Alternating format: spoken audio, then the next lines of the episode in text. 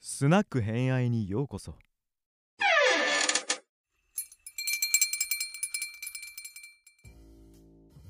では、超偏愛理論です。2022 年度。年末バージョン。うんほん収録が年末だしね、もはやね。そうなんです。今日本日はすごい、もうバッチリ年末にはいお。時間をいただきまして、収録させてもらってるんですけれど、はいはい。えっ、と、今年のスナック偏愛の最も、最もか。 まあ、わ一からん番けフどューチャーしていた、フォーカスしていたの は、はいはい。えっ、と、鎌倉殿の13人ということで、まあで、した鎌倉時代の話たくさんしたね。うんまあ、去年からずーっとやり続けましたからね。いや、おかげさまでね、あの、ストックコンテンツあるあるなんですけれど、いやはい伸びる伸 びる。ですよ ね。ありがとう、大変、大河ドラマ様々っていうぐらういに、んうんいい感じで伸びていただいて、はいはいね、あの、我らが古典ラジオ様のね、こう、はい鎌倉時代をやった後やにりも、ましたねすでに伸びてて、さすがや。 特にどう、そうだね、あの、鎌倉ダイジェスト、はいはい。鎌倉殿のまとめたやつのあはいはいはい。後半の方がやっぱすごい伸びてて、2、2、3。うんまあ、そうだよ最ね。最後どうなるのっていうのをやっぱ聞く人たちが多かったみたい。まあ、そうだろうね。うん、うん。そうね義経の話云々とかよりもやっぱりラストどこで終わるのっていうのを気にされてる人が多かった。やっぱりさ、この段階で、ほら、総集編まだ放送されてないでしょ ?NHK の方だとう。んうんうん大泉洋出ねえんじゃねえの やめてようちゃん。そうすると上総介様も出ないじゃないの。いや、ほら、それは回想で出てくるかもしれない。ああでだってこの間のあれで出てて、はい読者ちょろ読者じゃなくて視聴者が見る一番見たいランキング1位、うん上総介さんのあラスト。よかった。じゃあ、ちょろっと出るね、義経。あの、頼朝ね。そうそうそうそうそうそう。うん。うんじゃないかなって思う。あの人誰だっけさすがににならなくて済んだ。 最も嫌われたっていうね。。そうん。はいまあそんな、そんな感じで、まあ鎌倉殿が部屋の中でも非常に多く取り上げられていて、はい。で、えっ、と、6月に、えっ、と、大河ドラマの見方とか、鎌倉殿の感想会を取ったんですけれど、今は回いはいはい終わりまして、先週ですね、そうっすね。先週ね、えっ、と、終わりまして、はい。ほやほやの時にうん感想会を収録しようかなっていうことで、はい。そうなんですよ。で、今回ね、うん2人じゃなくて、本当はもう1人来る予定だったんですけれど、はいはい いろんな事情がありまして、はい。はえー、い。とその方をお呼びして、はい後編を年明けに収録しようかなと思ってるので、超豪なんかまさ華やかん。まさかの感想会2本立てっていうねげえ誰が聞くん誰が聞くんだっていうっわからんけど。わからんけど。ていうところなので、まあ、今日ははいはい。私とマイトさんでいつも通りにいつも通りにはい仲良くお話をしていきたいなと思っているんですけ どはい、わかります。早速なんですけど、はいはい。えー、とマイトさんがはい。えー、とたが長く大河ドラマを見ていてはい。まあ始まる前にうん。あのこの「鎌倉殿の13人」にうんうん期待していたこと、もしくは見どころこうだろうなっていう多分予想してたことがあると思うんですよ、はいはい。絶対に。うん。でそれと、まあ、実際見てみて、ここがやっぱりこう意外なポイントだったよねとかうんうん。っていうのがあればは聞いきたいなと思ったんですけど。はいうんえっ、と、今回脚本が三谷幸喜っていうことで、うんで、3本目なんですよね。大河ドラマ書くのはね。うん、新選組真田丸そう。で今回。そう。で、うん新選組と真田丸は終わりを描いてたんですよね。そうね、そう。新選組は武士の時代の終わり。うん真田丸は戦国の世の終わり。うんうん今回は始まりを描くんですよね。武士の世のね。うんうんうん。で、ここまで来ると、もう三谷幸喜歴史観みたいな感じになってくるじゃん。ここ、武士の始まり描くと。そうだね今回も毎回なんかこの「吾妻鏡」のこの部分はどういうふうにかい脚本で書いてくるのかみたいなのがいつもネットで盛り上がってたから、うん。そうそうそうそうそう。で、これは、えっ、と、偏愛なんかでもちょこちょこ僕、言及してたんですけれども、うんこの時代の歴史で書かれていることとか例えば文献だとか手紙だとかっていうものは、うん結局「吾妻鏡」に結構準拠せざるを得ない部分がある。うんうんうんうんうんで、えっと、だいぶ前のタッキーがやってた義経は好き好き。うん見てはた。うん、あれは元ネタは「平家物語」および「義経記」なんですよ。そうだね。最後光になったからね。そう何回も言うけど。そうでこの義経記は何だったかっていうと前話したんですがうん。ん伝説ね。そうあの伝説っていうか詩小説みたいなもんですね。うん。うん簡そ単うにだ言うとね。 はいそうだね。ドラマティックだったもんな、あのタッキうんー。うん。うん、あんな背高くねえよっていう話なんですけど え、そうなのだからほら原す原あ本当の義経平家物語に書かれている義経はうん。色白でちっちゃくて出っ歯だったっていう、ああ、そうね。あのイケメンじゃなかったもんね。そうあのイケメンになったのは義経記からだから義経記を原案にしてたあの義経はイケメンなんです。そうだよね。で、静御前が石原さとみっていはい、う。うん。美男と美い女う。はい、という展開だったわけです。あれ普通に大河ドラマとして面白いよね。面白いし、ああいうこうん見見方というか、ああいうドラマの方が、多分毎週日曜日は楽しかったと思います。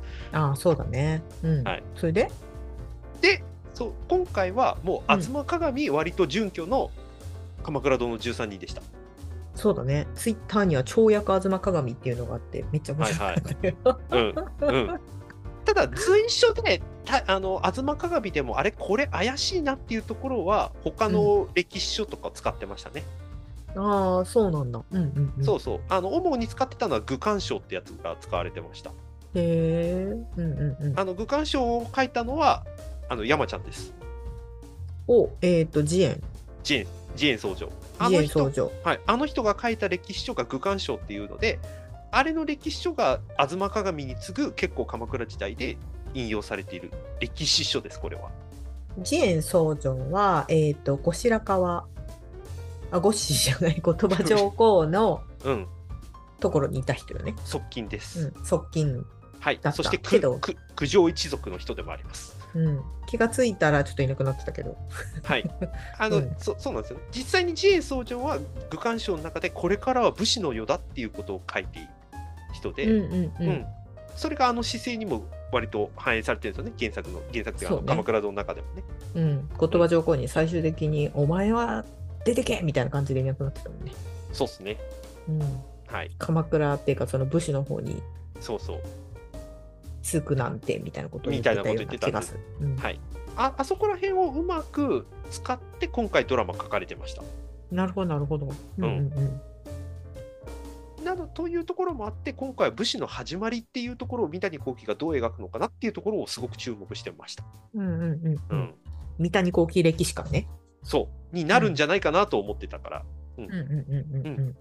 あとはあとは何かあったあとは「鎌倉殿の13人」ってタイトルで「えっ?」てなっうんうんうんうん。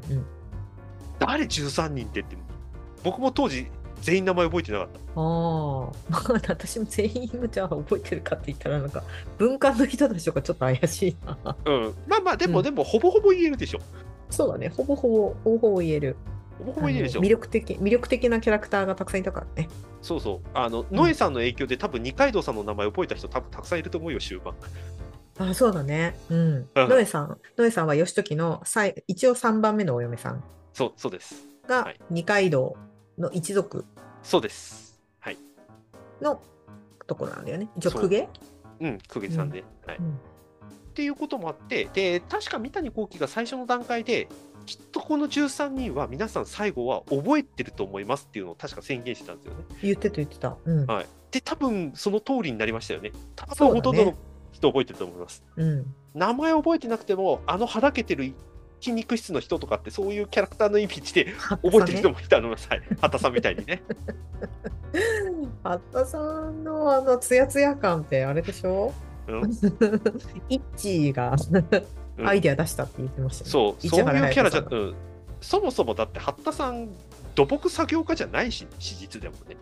うんなんか土木作業家にされてたよねそう、何してるかよく分かってない人なんだけど、数少ない資料からいくと、なんかその手の仕事に従事してたっていうところから、多分相当拡大されている。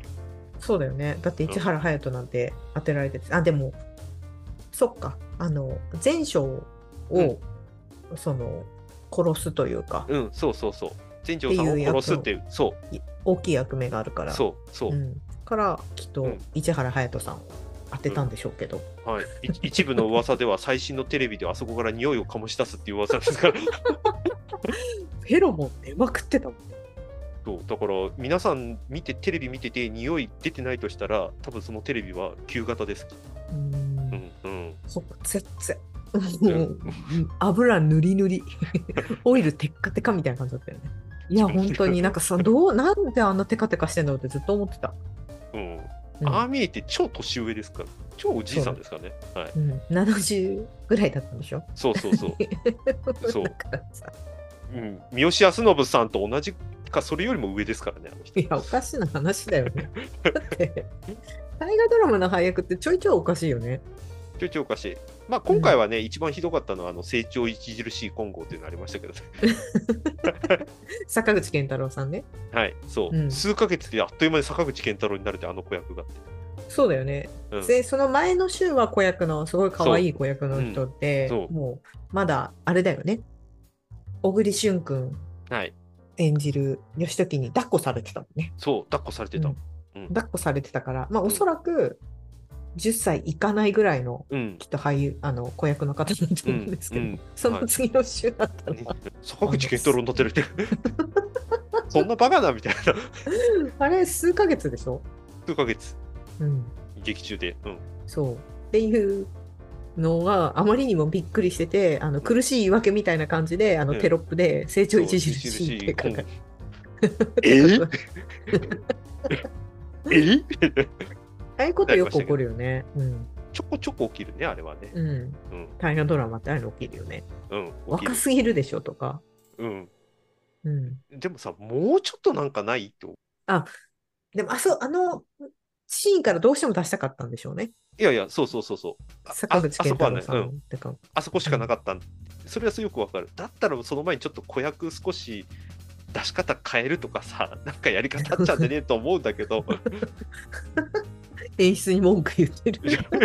えーってなるじゃんあれありだったら何でもなるやんっていうまあね、それは、んあだから、あれで成長著しい坂口健太郎が出てきたから、うんつやつやの八田さんがその後出てきても、なるほどって思ってそうだかたからもしそれうない八田さんが三好康信よりも下手すら年上でも成立するんだよねそうう、んどう考えても半分以下の年齢なんだけどっていう。うんそう実際はねってそう。でもっていう、タイガーあるあるですね。はい、うんといういいろんなツッコミどころはあそういう意味でのツッコミどころはたくさんあったけど、総じてみるとそんなツッコミをする余裕もなくなるぐらい、えー中盤からなんか暗いく重苦しい雰囲気が漂う珍しい大河になりましたね今回ね。そう、なんか、あの、まとめて見る人たちっているかもしれないじゃないですか、これから。うん、はいはいはい。評判を聞いて。うん、私、これ、毎週だから楽しめたのかもしれないって思う。いやそう思うよ。あの一気見したらあの、うんもうちょっといいかもって思いそうだもんうん。うんね何。毎回同じこと繰り返してんのこの人たちみたいな感じにそうそうそう毎回毎回内毛場があって誰か裏切って、誰か殺して、うんそうしかもそれが結構身近な人でみんないいやつみたいな、うんいいやつ大体死ぬっていう、うん地獄のようなうんこう展開が大体そう上げて落とす上げて落とすっていうこう三谷幸喜劇場ねそうそううんあこの人なんかいい感じじゃんってなった瞬間にみんな覚悟す る。そうあ来週死ぬんだみたいなそうそう、この展開はみたいなね、うん、まずいってなる。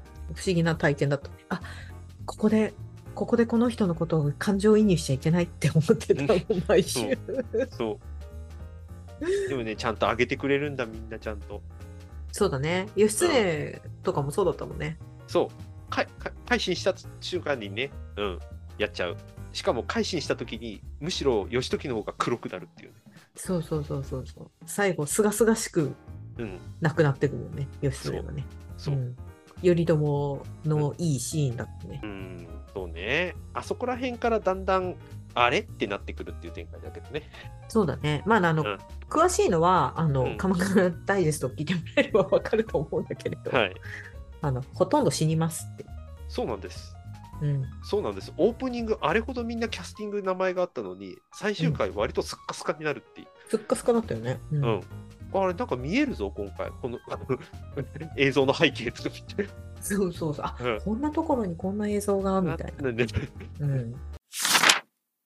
あと聞いてみたいのは、その三谷劇場みたいなものの、うん、これが三谷劇場だな、みたいなところとかってあったこれが三谷劇場だなっていうのはあまさにさっき言った通り今回の三谷劇場で象徴的だったのは、腹くくった人が先に死ぬああ。すみんなすがすがしい顔で死んでくるね。でそそうのそうそうすがしいそうっていうか。うんうんうん、だから俺こういう風に生きていこうとか迷いがなくなったみたいな人からあバッて先に死んでいくうん。あのすがすがしくさっきのは表現でいくとすがすがしく命をかけられちゃうからあ命かけるんだじゃあ望み通りみたいな感じになっちゃうっていうそうねバンドを武者らしく死んでもらえればいいかと思います。幸せみた いなそうそうそう、うんうんうん、で残っていくのが実は腹の決まんない人たちが残っていくっていうある意味不条理がこのドラマにはすげえありましたねああ、確かに、メフィラスとか、メフィラスじゃなミい、フェラスって言っちゃいけない三浦義村とか、そうそうそう、三浦義あ村の人は最後までずっとそうそうそうそうそう。そうそうそうそう、うんあの人は最終回まで腹を据えないことで生き延びるっていうやり方を選び続けた。そうね、自分は武士としてこういう生き方、あり方であるっていう人はだ、全部死ぬのね。そう、まあ、わかりやすいのが多分、上総介さん。数塚之助もそうだし、もっとわかりやすいのは多分畠山。えー、ダメ、大志くん泣いちゃう。でもほ ら、ああのすがすがしさがあったから、殴り合いをして散ってくっていうやり方を選んだわけ。そうね。うん、うん、で、パッパがそう、急に黒く見えちゃったっていう。そう、あの、時松さんね。そうね。うん、落とし入れたね。そう、落としう入れ、ん、き気のいい人だったのに、まあ、ちょっとこういうことやってもいいだろうって言って若者を騙すって一番やっちゃいけないことをやっちゃったがゆえに落ちてくっていう展開。うんうん。でも、ずっと家族が可愛くて、うん。うん、目の前のことしか見えなくなっちゃったからうん。先を見ることができなくなってああいうことをしちゃったっていうふうにそ解釈書いてる人がう。うん。いたいね。たっていう。ううんん。だからみんなの言い訳を引き受けちゃったっていう結末だったんだよね。うんうんリクさんね。一番の、一番の罪悪人はあの場合リクさんだったけど。そうだね、うんうん悪女ね。うん。 あれは一番リクさんが全部引き受けなきゃいけないんだけど、まあ、リクさんその後も生き続けるからね。なんだったらね。そうね、うん。はい、っていうのも自分あったし、うん、今の価値観からすると不条理だなって思う人たちがうん生、き残っていく。くそう、うんそう、まあ、よ義時がまさにそうだからね、一番最初からそうだからね、そうだね。うん、なまたですかみたいなことばっかりやったよね、彼は。うん、そうそうそう。で、自分が許せないとか、これは違うと思いますって言ったことをことごとく弾き返されて、でもそこに体を張って、僕は違うと思いますって言い切れないから、彼は生き残り続けるんだよ。そうだね。で、うん違うと思いますってぶつかってくる泰時が可愛いんだよね。そう自分がやりたいことをやってくれたからっていう。 そう。イチャイチャしてたね、最後まで。何、ノイさんみたいなこと言ってんの、え、いいね。 はい、いや、イチャイチャしてんなと思って。っていうか、安時顔が良すぎるなって本当に見てた。うーん坂口健太郎君、ね、はい。そうです顔ね。がいい。 あのちなみにあの元ネタ元ネタでもあったけど、彼はあの日本って早い段階で、あのお酒で失敗した有名人としても実は有名です。そうだね。えっ、と、どこか和田合戦の時ですね。お酒で和田合戦ですね。はい。和田合戦の時にうはんい戦ってる時にあの二日酔いでうん。あの合戦に参加して、うんでしかもその夜にも飲んでてベベル気になってたんだけど戦いになるとすげえしっかりしたことをやるっていうナチュラル天然かよみたいな活躍をしてましたけど、そう。ナチュラル天然天才みたいなことをやって、マイトさんイラつくっていう。 そうそうなんなんこいつみたいな。はい。ただ、史実でも実は彼はそうだったんです。ああ、だからやっぱり才能ある人だったんですよね。才能というか、その、もともとセンスがいいというか。うん。まあまあ、バンド武士的に別にお酒飲んで戦うこと自体はそんなに変なことじゃないんだけど、うん。和田さんだってそ、いそんな感じじゃないそうそうそうそうそう。うん。うん酒飲んで戦ってそう。そそもそも史実で言っても、泰時は非番で飲んでた時に、あの和田合戦の知らせを聞いて、急いで参戦してきたと。で、うんうんうんまあ、その時戦まではまだ良かったんだけど、なぜかその夜に安時さんどうぞってお酒勧められて、断りゃいいものを飲んじゃって、で、またその二日酔いで次の日戦ったっていうのが一応記録では残ってる。で、でも、天部の才能によってそこを勝ち抜くわけですよ。勝ち残った。ただし本人は反省して、もうお酒飲むのやめようって言ったんだけど、うん。実は上級の乱の時にもあいつ二日酔いで戦ってます。 事実であは。、あのー上級の乱って、えっ、と、大江の広元と三浦さん、あのーえ、み違三好う。あの人は三好三好康信に蹴っ飛ばされて三好さんが、三好さん。そう。はい単14期だっけ、はいそうすごく少ない数でうん飛び出してったみたいな。そうでそれが良かった。こう、そうしたってやつ。そうこうしとしたってやつなんですけどあそこの時にもお酒飲まないようにしようって言ったにもかかわらず飲んであいつ戦いましたすごいね。じゃあ飲みながら飲んだ勢いで出てた みたいな感じ聞こうえんるだけど。から合戦の日にも飲んでたらしいからそう酩酩酊しててなんか馬から落ちそうになったみたいなエピソードもあるらしいか水拳とか使えるんじゃないのら知らん知らんけど 知らんけどはいそうそうだから結果で、ね、安時は、えー、とご成敗式目の中でお酒を飲みすぎちゃいけないっていう条目を書いてるんですけど そうそうそう。禁酒の方みたいなやつ。を書いてるんですけどあいつです ああいつです安時は基本的にその、はい鎌倉殿の中でもその義時が小栗旬君がはいやってたことはい。が良くない、うんいやの中でのそう良くないなっていうか嫌だなって思う部分をちゃんと、そのうん要は言語化したみたいな感じじそう。ゃないですか失敗したこととかそそうう,、ですすねることで例えばはい。ごけあの御家人から恨みを買っちゃったこととかってそうたそうそうそうくさんあったと思うんだけどうんうんそういうのを禁止していく流れだったんだけれど、うんその中にあの自分の戒めも入れたってそうこ、と入れてたってこと です。あのちなみにまああの女性問題も気をつけようねみたいなことがご成敗式も書いてあるんですけど、それはやっぱ頼朝頼家の、そううん、うん、あそこにかかってると言われてるし、なんだったら、うんあの義時が死んだ後に起きる伊賀の方の話にもつながってるんじゃないかっていうふうに。なんだ安時はん奥様初さんとはい。あちなみに何があの今回の鎌倉の13人で全く言及されてなかったですけど、うんあの上級の乱の時あの初さんとはもうすでに別れてます。あ、そうなんだ。す本当ごいはね仲いい夫婦みたいな感じで書かれてたけど。はいはいうん理由は分かんないんだけど、実は、ん別居離婚か。基本的には離婚してて、うんうん本当はあそこの時に奥さんはいなかったはずなんだけど、まあ、そこはあんまり細かくは突っ込まれてないですね。なるほどね。うんうんはいうんあの安時実はあの子供にはあんまり恵まれてなくて、結構ねう、ん病気で死んだり、殺害されたりっていう風に、結構ね、途中まではお子さんに恵まれない生涯を実は起こります。安時、こそのう後なねん。だ。はいそうなんだ。はい義時は60人ぐらい作ったみたいな。そこまでじゃ ないけど、そこまで、あれ違ったっけ持ったそでもなんかめっちゃ作ったって言ってたよね。うん、あの記録に残ってないところってたくさん作ったっていう話があるんだけど、まあうんうんうん残ったのは本当によくごよくわ、えー、とごくわずか。うん、やっぱりはい病気、はい当時はね、病気とかもあるし。そううんんんうんはい、というところ、うんんで皆さんが多分注目してたのはあんだけひどいことをした義時どうやって死ぬのっていう話うがんすごくネット上で話題になっておりました。そうだね、最後どうやって迎えるのかみたいな。はい、それはでもあれでしょここでは言わないでしょここではや あだから結末は言わない結末は言わないけど、僕最終回の前の47話でもう実質僕最終回だなと思って実は見てた。まあ、あげてもらったから。あのとい食うの材もある、うん、というのもあるんだけど、えっ、とね、この47はもうちょっと具体的な話しちゃうと、あの、義時はその時上級の乱の始まる前の回だったんですよね、47はうんね。うんうん、最終回1個前。そうで、義時をしあの引き出せと、引き渡せと、鎌倉幕府に対してって連絡、あの命が下って、えーとうんうんうん義時は自分から行こうとしたわけです、原原作のところではね。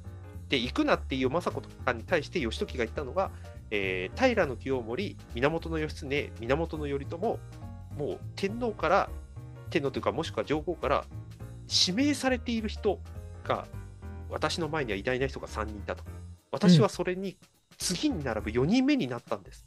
うん、田舎の次男坊がつってこんなに名誉なことがありますかみたいなことを言って去っていくんですけどうんもうどう考えてもあの理由こじつけたなっていう感じでいくわけですね、これは。うんうんうんうん、でも、この3人と義経には決定的に違うことが1個あった。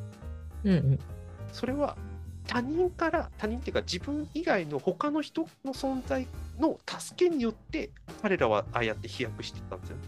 うんうんうんで義時は実はその助けみたいなものをいらんみたいな感じであのなんていうか内毛場をやり続けたわけです結果としてね。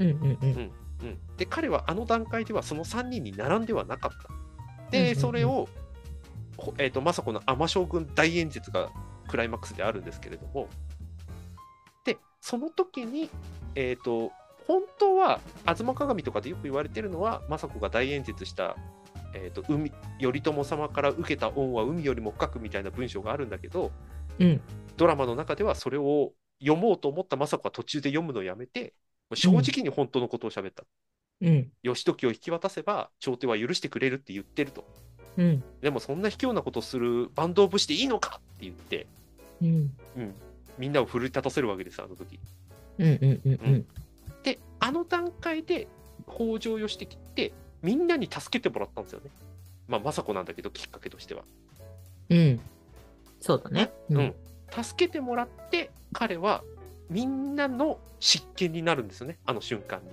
そうだねうんうん、あの時に北条義時の職務としての外側としてのなんか人生は一貫幕引きになったんですよね。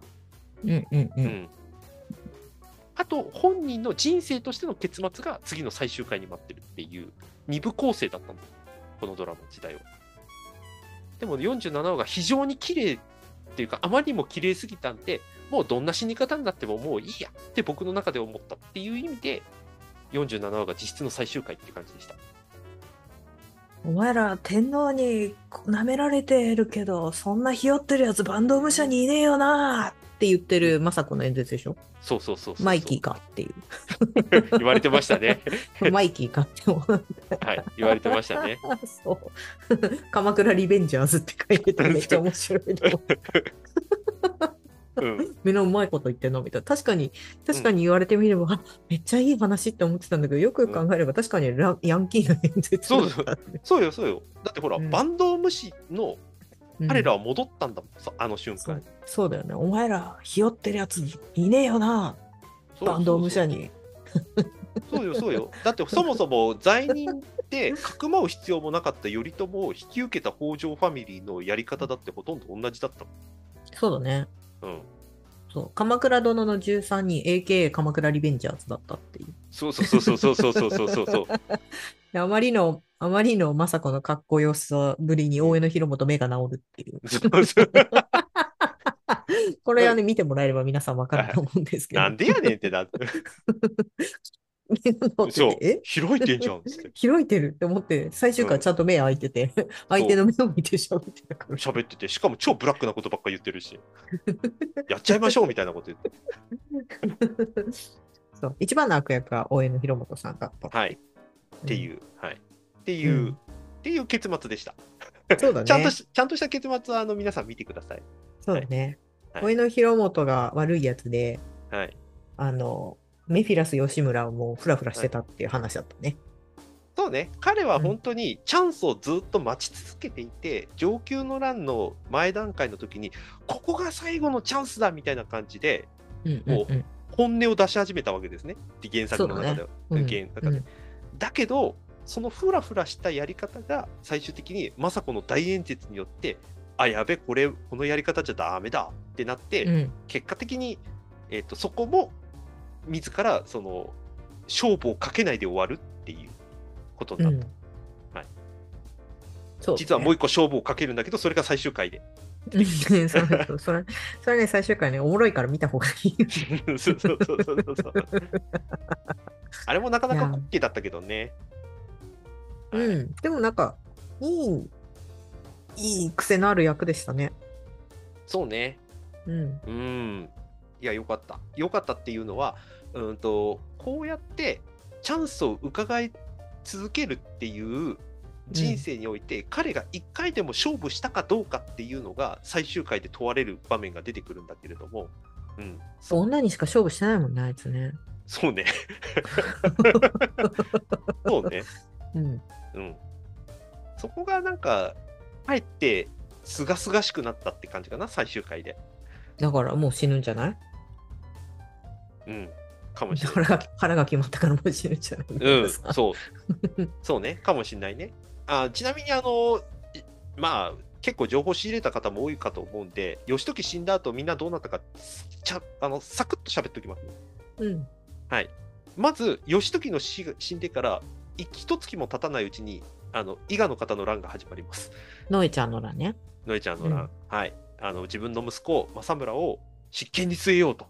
そう、イケメンの正村君。ちょっとしか出てなかったけど。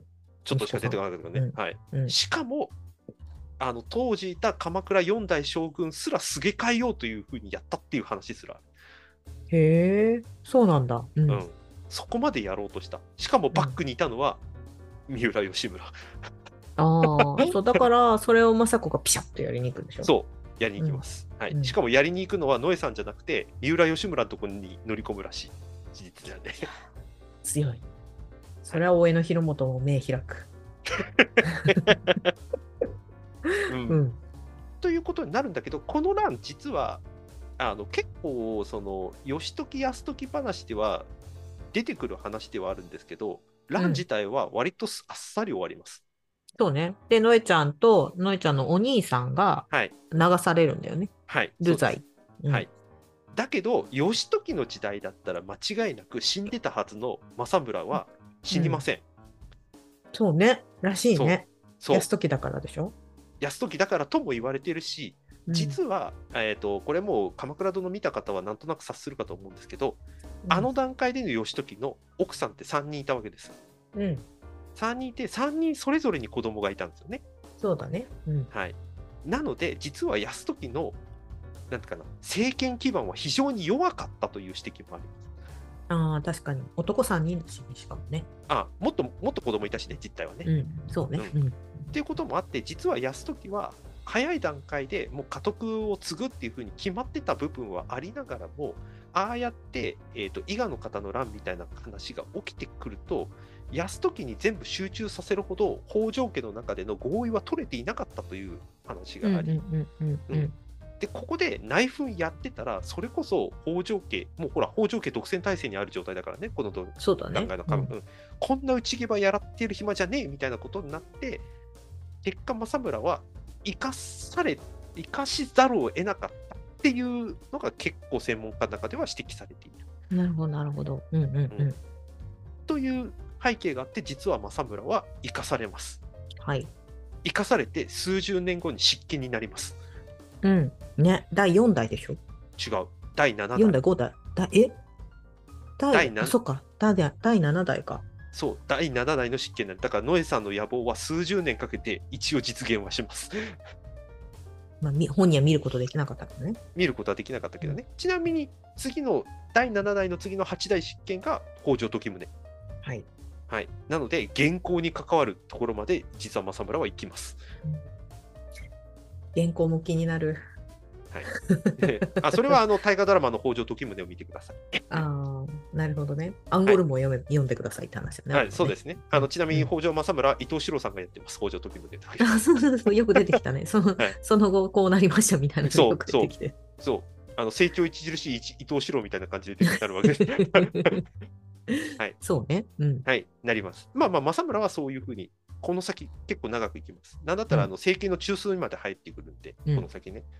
翌年に政子が亡くなります。はい大江の広元もすぐなくなる。はい、亡くなります。ここで13人が全員亡くなると。そう。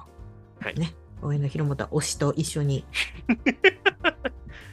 はい。すごいね。推しを推しまくって、はい一、緒に死ぬという、そうです。ファンならではの亡くなり方をすると。はい。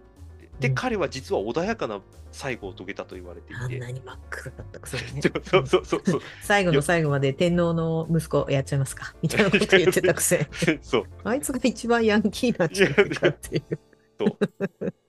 ああうんもう僕が一番この鎌倉殿関連の鎌倉会の時に一番最初に注目だって言ってた大江の広元はまさにフィクサーのまんま死にまし死ぬことになります。はい そして彼のその後に毛利元就爆誕っていう ねとということになってきます。やっぱりこう、フィクサーがそのままフィクサーって出てくるねそうそうそうそうそうみたい な覚醒まあでも本当だよね。もう転生したみたいな感じだよね。そうん。う、とんでもない人がとんでもない人が出てくるんだよね。この先出てきます。覚醒遺伝しちゃったみたいな感じだよね、そう本当に。そううんで、で、で、えっ、と、政子と広元が亡くなったのが1225年。はい。はい。その14年後にうん。三浦義村が死にます。あいつ長生きしてるんだね。あいつ、実は生まれがはっきりしてなくて、うん。なんだけど、まあ、よく言われてるのが、えっ、と、義時の7歳か8歳ぐらい年下なんじゃないかって言われていて、うん。まそあのくせに、うん女はそ俺の方がう、うん、よくしてるみたいなね。まあ ね、んそう、そう、そうね。うんで、多分この計算でいくと70は超えていたらしい。うんうん。でもまあ、大往生っていうか。大往生ですね。はい。あの彼はちなみに泰時の時の、うん。あ泰時政権の鎌倉幕府の中で、うんあの宿老になります。おー結構いいとこまで行ったね。うんはい。大トップにまで行きますからね。うん。なります。で、その翌年、はいあの時憂さがなくなります。おー、時キすごい 長生きですね、彼もね。うん はい。はい。あの、毒き毒のん毒の酒飲んだくせに結構長生きします、最終的に。 下最し終び回れて下しびれちゃったとか言ってたけどね。うんはいえっ、と、晩年 66? 結構長生きしましたね。はいはいはい。うんはいで、その翌年かな翌年か翌々年、はい、に泰時が亡くなります。うんえっ、と、泰時、去年60。うん。まあ、それでも、時代にしてはうん。長生き。うん。はい。で、まあ、もし続編あったら描かれる可能性あるかと思うんですけど、泰時政権になってから、意外と天候不順が続いて、かなり、うんあの、なんていうかな、えー予算、あの、鎌倉幕府の予算的には武士の、なんか満足度的にも結構低い状態が続いてたらしい。うんうんうんうん。うん。で、こういうことを受けて、御成敗式目、早めに作った方がいいよねっていう話になったとすら言われている。なるほどね。うんうんうんううんん。で、これは、えー、とこの偏愛のところでもちょこちょこ触れましたけど、えー、と泰時が作った御成敗式目は明治維新までずっと残り続け ます。そうだね。はい。あの、最終回のいきなりにうん、びっくりする人が出てきて全員おったまげたみたい な。そうそうそうそう。うん、書い書いてましたけど、うんあの驚くべきことに、えー、と御成敗式目はほぼ改定されずにずっと残ります。うん。ね。なんか未来人が作ったんじゃないかみたいなのがさあるもんね。そうそうそう。というそのあまりにも素晴らこしとすすぎる内容でね。うん。ら言われてる。そう、うん、これだから別の回でも指摘したんですけど泰時がどの価値観でこれ持ってきたのかいまだに専門家でもはっきりしていないぐらいどっから持ってきたこの価値観っていうことすら言われている。うんうんうんう。うんんうん、あの僕らの感覚だと全く理解できないかもしれないですけど御成敗式目と徳川家康が作った武家諸法度は両立しています実は江戸時代、ううんん不思議だね。すごいね。うんだから経典みたいな扱いだったのかもしれないけれども、なるほどね。うんうん。はい、というで、えー、とその泰時がすん死んでから数年後に今度は友時が亡くなり ます誰いいいやいたでしょ2人目の息子ああ、はいはいはいはいはい。あの、はいお笑いの人だ。そうそうそううんうんうん。あの人が亡くじなった誰だ、じいさんうるせえなっつった人ね。そうそうそう、じ いいいこと言ってた人ですね。そう、、はいいい、こと言ってた。うん。彼は実は分家筋になって北条家の分家筋になるんだけれども結構この先のあの北条の本家と結構対立をするというか、本家からよく怒られる家として実はこの先残っているまあ、最初からそういう役じゃん。次女に手を出してそう追い出されてたんだかはい、 ら。うん。あのちょちょっと面倒くさい家としてこの先残っていますうんうんという流れを経ていくことになります。でこういう家のところからあの逃げ上手の若君が生まれてくるんだけどね。うん。うんだいぶ先だけどそうだね。だいぶ先だけど。はいそうだね。はい。という形で、一応鎌倉幕府初期の時代は、こんな感じで進んでいきます、この先は。うん。はい。いい。どういうラストを見か迎えたのかっていうのは、はい。ぜひ、はい。あの、まあ、ネタバレす、あのね、いくらでもググれば出てくるんだけど、はい。映像で見てもらった方がすいいかなと思います。はい。あの、文字にしちゃうと、こういうもんだっていうふうに書かれてるんだけど、もうぜひ映像で見てほしいやつでうんす。はい、演出が素晴らしかったです。はい、そうです。そして、うん鎌倉殿の13人って何なのっていう伏線がまさかのうんラスト数分で回収されるという、そうそうそうそう、素晴らしい脚本でした。そっちみたいねえな。はい、いや、本当に、ぜひ最終回ははい皆さんの目で、だけど、年明けの方ではベラベラ喋っちゃおうかなっていう。うん、 そう、あの、実は最終回にし仕込まれてたとんでもないネタとかもまだあるんで、うんそうそうそう、それはまたね、はい、別の年明機け会にで。別の機会で、 また匂わせて終わるっていう。多くね いやこいや、の間大丈の夫パだワよ。ラ版の回とかも結構匂わせだったでしょ。うん。まあまあまあ まあ。まあまあ、そんなこともありつつみたいな。はいはいはいでもまあ、あの、これの匂わせは、うん年明けに回収される。うん会社がよかったたよかったよかった。うん、そそうじゃないとまずい。はい。っていうところで、超偏愛理論。はい鎌倉殿の、鎌倉殿の13人、感想はい会でした。前編。 はい。では、2022年度、 聞いていただいてありがとうございました。はい、ありがとうございました。ありがとうございます。はーい。